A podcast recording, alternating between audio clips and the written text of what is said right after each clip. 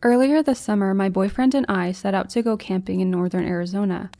We camped a few times prior with no incident. And although I do love listening to spooky stories about the woods and know things can get creepy, I have never been worried. I am familiar with the area and the Native American folklore about skinwalkers, but never thought I would have what I consider a possible experience. My boyfriend and I arrived in the early afternoon with our two dogs. We knew we would still have plenty of time to set up our site before dark, so we first wanted to do some off roading. My boyfriend's best friend lives in the nearby town and decided to come along before dusk hit. He took his truck and we took my Subaru. After about an hour of driving through the forest, we stopped to stretch our legs and let the dogs out. We walked around the area just chatting and enjoying the scenery, but soon came across a barbed wire fence. We thought it was a strange place for one since we were in the middle of nowhere, but we figured it was possibly a property line of a very distant farm or ranch. We followed the fence for a bit, throwing sticks for the dogs and just goofing around. But then the dogs quickly ran ahead, and I noticed something odd. Something was draped over the barbed wire. I thought at first it was a shirt or a blanket, but no. As we approached, I soon realized it was a large coyote skin.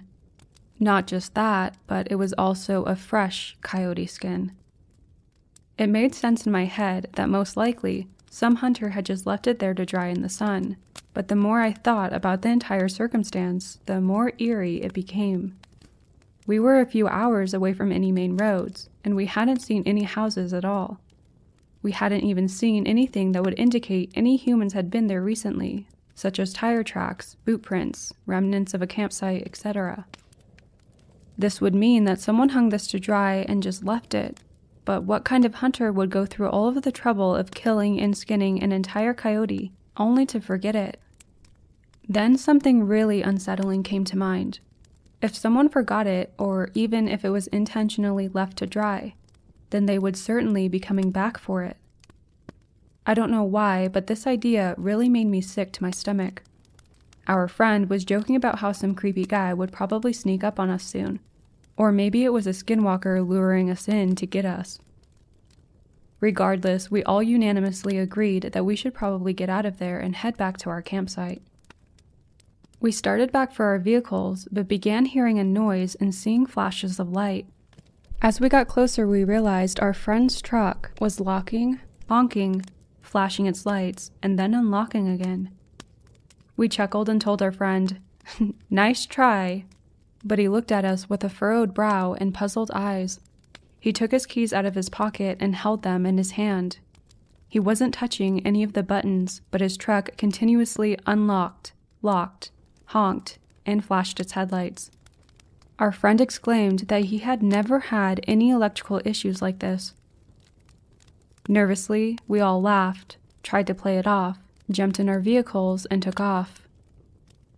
We arrived back at the campsite and our friend headed home. My boyfriend and I then set up our sky tent, which is basically a tent hoisted up and secured between three trees. This is great because we don't have to worry about crawling bugs, snakes, or other animals bothering us during the night. It's also nice to stay off the cold ground, especially since campfires weren't allowed at the time due to high risk of wildfires. The night was clear and around 65 degrees, which was perfect in my opinion. We ate some food and talked a bit before settling down for the night. One of our dogs is fairly old and doesn't like staying in the sky tent, so we cracked the windows and made a bed for her in the back of my Subaru. Our other dog, on the other hand, loves staying in the sky tent and will usually sleep between us. We climbed into the tent and we drifted off. A little after midnight, I had to use the bathroom. I hate peeing in the forest to begin with and usually try to wait until the sun comes up, but I really had to go. I decided to put on my big girl pants and grab the flashlight along with my dog and climb out of the tent. We only went a few yards away and I did my business. I soon noticed that my dog was acting like she caught a whiff of something. Her nose was pointed in the air and she trotted ahead a bit. I tried to keep my flashlight on her, but she ran ahead into the trees I did end up losing sight of her as my flashlight's beam wasn't strong enough. I repeatedly whispered and called out her name as to not wake my boyfriend. I sat in dead silence for about a minute when she comes through the trees and back into the light. Her head is slumped and her tail between her legs. She's slowly walking towards me and acting like she does when she's either scolded or she's been very frightened. This unnerved me, and I grabbed her collar and pulled her along until she picked up the pace with me, and we sped walked back to the camp. We jumped in the tent and I zipped it up, my boyfriend still fast asleep. A few minutes passed, and I noticed my dog couldn't get settled. She kept pawing at me in moving positions. Eventually, she laid her head on my stomach, perked her ears, and let out a small, high pitched whine.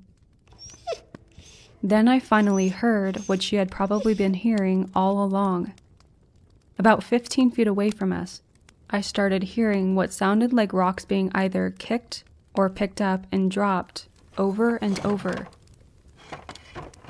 Then there was the shuffling of feet and the sounds of leaves crunching and twigs snapping. It circled the tent like a spiral coming closer and closer. My dog's whines began to get louder, and I told her to hush. Previously, when other dogs or animals get closer to her, she will become aggressive and show her dominance. But now she was behaving so unlike herself, she was acting timid and really, really nervous. My mind raced as to what animal it could be. I thought it might be a mountain lion, but it was far too loud. They're fairly sneaky and quiet predators. I then thought it might be a black bear, as that's the only type of bear that Arizona has. Maybe it was a coyote or a wolf then. But then I noticed as the footsteps neared the tent that they were bipedal. So that crosses out everything except possibly a bear. But even then, it was continuously bipedal, which confused me even more. As I'm scrambling to make sense of what's happening, my dog is still whining and whimpering. My boyfriend then began to wake up and move. I try my best to stay as quiet as I can while whispering his name, but he doesn't hear and he just drifts right back to sleep. I'm then contemplating if it's worth speaking louder and really waking up my boyfriend, or if I should just wait it out and see if this thing goes away. At that moment, my dog begins a deep, low growl. I'm sweating and starting to panic now. We both hear the thing only a couple feet from the tent. Now I can distinctly hear it sniffing and also hear it making the most unusual sounding groans and grunts.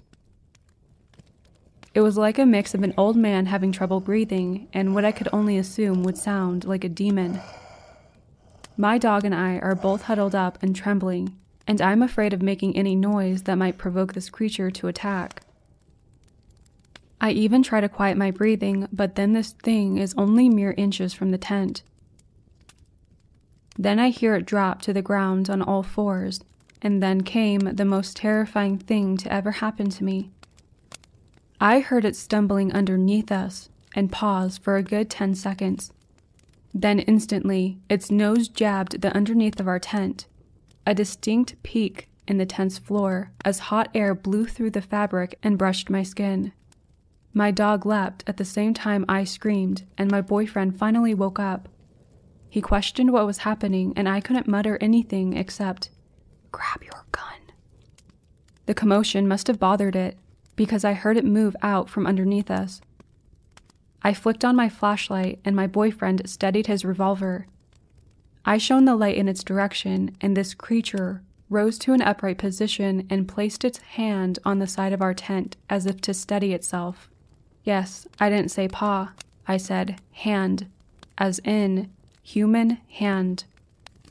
We were all frozen in place, and honestly, I can't even fathom what we would have done if it didn't just leave. But that's what it did. We heard it take off sprinting into the woods. Needless to say, we didn't sleep at all that night. We kept the light on and the gun close and hardly moved. Maybe we should have taken off right then, but I'm glad we didn't even attempt to, because in the morning we found out that my car battery had been drained we had to have our friend come back and give us a jump. And yes, our older dog was fine. She was acting a bit funny that morning, but other than that, she was okay. I tried to rationalize this as best as I could, but to this day, I still can't really comprehend what this could have been. My boyfriend and I both agreed that we did see human hands on the tent, Not to mention, our tent was about five feet up, making this thing well over six feet tall while standing. I don't think seeing the lone coyote pelt was a coincidence. I do think that it has something to do with it. Whether that be a skinwalker or just some lunatic preying on campers in the middle of the forest, I'm not sure. A few months later, my boyfriend and I decided to go camping again, but don't worry, it was in a new spot far from the other site. This time, my boyfriend's friends tagged along for the stay. I thought to include this just because it's another weird thing that we encountered. I'm unsure if it's related to the initial experience. The first night we were there, we kept seeing bright lights on the hillside. We figured people were just taking their ATVs out or something even though we didn't hear any engines. They would disappear and then come back, and seem to be sporadic in movement. It's also strange because we weren't near any other campers or people, because we usually like to camp far from the actual campsites. This started seeming suspicious and worrying everyone. The guys decided to drive and check it out while I hung back with the dogs. They said when they approached the lights, they expected to hear the engines or people talking and just general activity, but they didn't hear anything. The closer they got, the more it looked like flashlights that were walking up and down the hill. By the time they reached where the light sources would have been originating from, they had all completely disappeared without a trace. Nothing more came of that, and we decided to stick it out for the remainder of the trip. I enjoy our time in nature and how beneficial to one's well being it can be, but ever since those trips, I've become a little more apprehensive than excited to venture into the forest.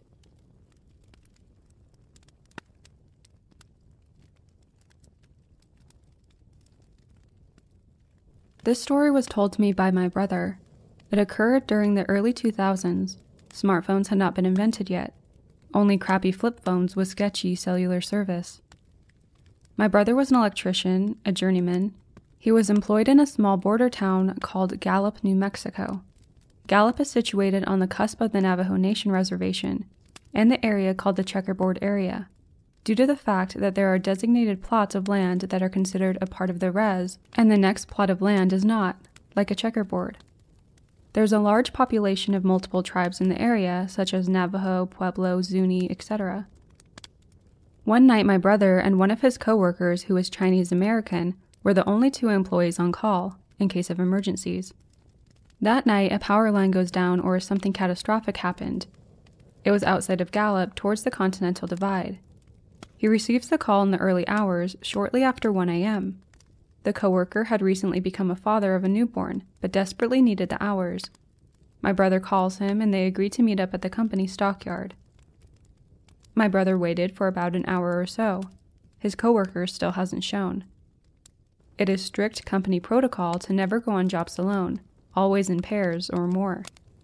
My brother's coworker calls and tells him that something is wrong with the newborn, and he needs to take his wife to the ER and he'll meet up with him on site. Also, another injunction. They are strictly instructed to show up on the job site in company vehicles, which are equipped with tools required for the job and all that. My brother understands and doesn't want his coworker to be docked pay or written up for violating company policy. Against his better judgment, he heads out alone. The job site is quite literally in the middle of nowhere, the power line spanning across the vast desert with red rock mesas in the far distance, in the daylight at least. At nighttime, it's pitch black in the New Mexican desert. Only dirt roads and no houses or streetlights for miles. None could even be seen along the entire horizon. He waits as long as he cares to wait for his coworker. He figures he'll assess the damage on his own, and by the time his coworker shows up, he'll have a solution. He suits up and begins crawling the tall wooden pole. The company truck is parked facing towards the pole. The high beams illuminated the base and subsequent foreground. He reaches the top of the pole. Some time passes as he's trying to calibrate the issue and solve the problem but something on the ground below him catches his peripheral. He looks down in disbelief and shock, and his mind tries to make sense of what he's seeing. He described it as a man crawling on all fours, wearing the skin of a coyote, the skin draped along its back with the limbs like dead weight dangling towards the ground. He watches as the creature patrols the area. He said he witnessed the skinwalker encircle his truck with smaller and smaller orbits until it eventually stood up on two feet and peered inside the window of the truck of the driver's side. He described the motions of the skinwalker and said it was moving as if it was confused at what was going on or where the driver of the truck was. From his vantage point, he could infer that the skinwalker was male and was painted with black and white clay. Then on the horizon, he could see headlights. His coworker was en route. The skinwalker also noticed this, not figuring out that he was up on the power line pole and as his partner approached closer, the skinwalker runs off into the dark, on all fours.